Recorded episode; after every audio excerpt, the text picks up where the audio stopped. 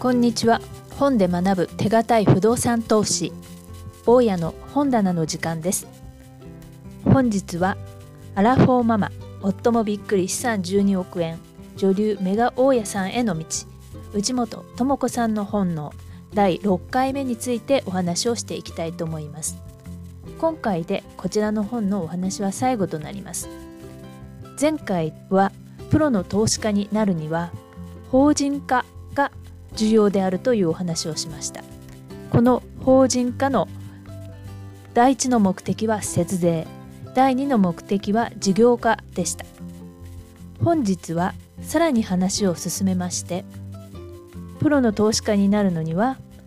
金融機関とどのような付き合い方をしたらいいかそしてプロ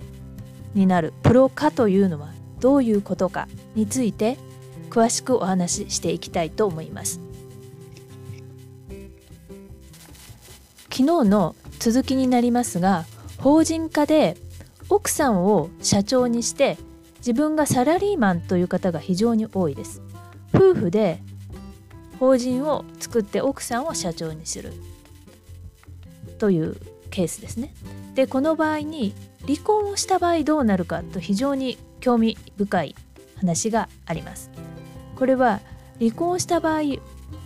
奥さんが社長ですけれども株はご主人が全部持っていれば株主総会を開いて代表者を変えればいいだけで済みます。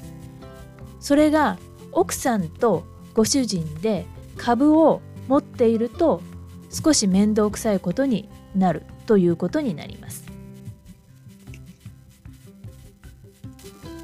役員が複数人いる場合名前だけの役員には株を持たせない方が賢明です。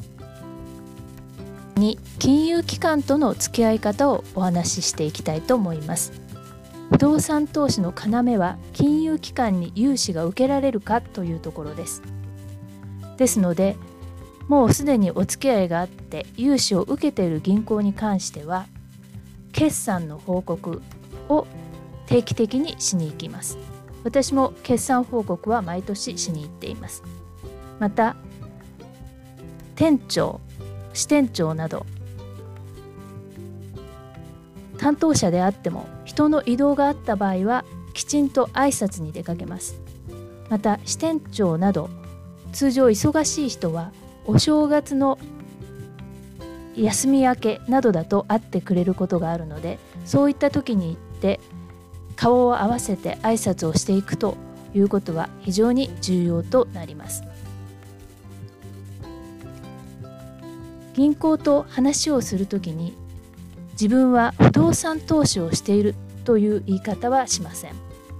不動産賃貸業をしているという話し方をします。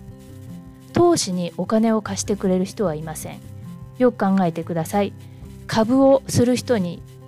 株のお金を融資する銀行はないです。それと同じですので賃貸業という業をする人に対して銀行は融資をしているわけですからそういったところの言葉遣いも重要となります。そして銀行に好かれる人はどんな人かというときちんと税金を払う人ということになります。不動産賃貸業で赤字を出してしまうことはもちろんダメですが理由があれば大丈夫です。きちんと説明のできる理由です。例えば今年は大規模な修繕をしたとか今年は新たに物件を買ってそれに費用が出たとかそういった時に赤字になるのは大丈夫ですがそうではない通常の経営で赤字を出すということはダメです。またその賃貸業ではなくてそれ以外に自分が持っている法人が赤字になるものもダメです。なぜかというとその赤字の法人に不動産の利益を吸い取られてしまわれるっていうふうに考えられてしまいます。とにかくきちんと利益を出して黒字化し税金をきちんと払っておくということが重要となります。それでは不動産投資家不動産の賃貸業としてプロ化するとはどういうことかについて話をしたいと思います。不動産の賃貸業のプロ化というのはサラリーマンを辞めても融資を受け続けることができるというふうに金融機関から認められるということです。賃貸業だけでこの人は利益が出せる人だと思ってもらえるということです。実はサラリーマンというのは一番融資が受けやすいです。サラリーマンと賃貸業をやっていても実際はサラリーマンという属性を見られておりますので定期的にきちんと給料が出る属性の人だというふうに見られます。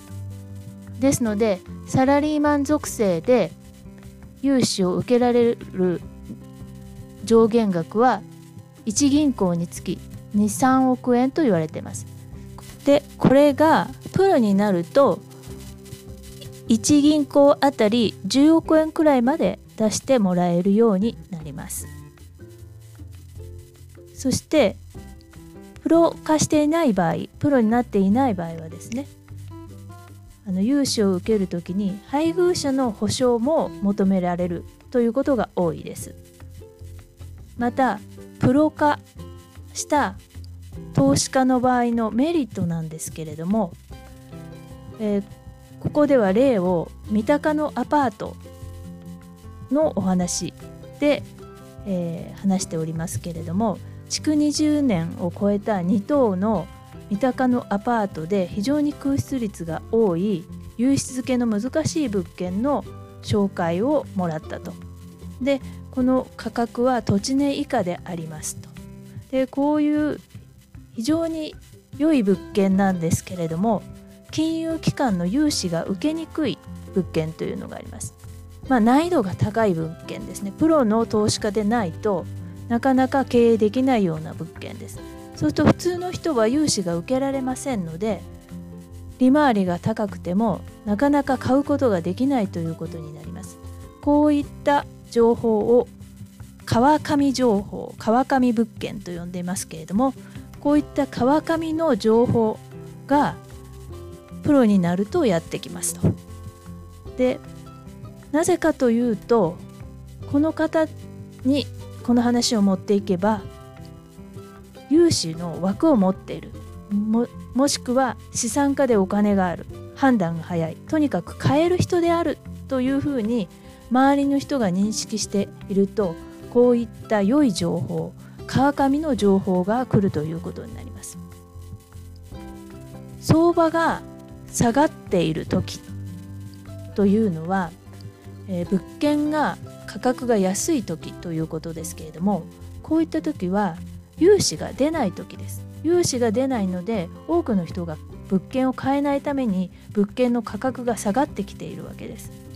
でそんな時に一人でこの人であればプロの投資家で、えー、融資も出るし判断も早いとなればそこに情報がバッといくわけですね。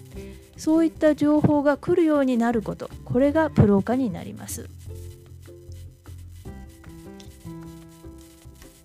そしてプロになったら、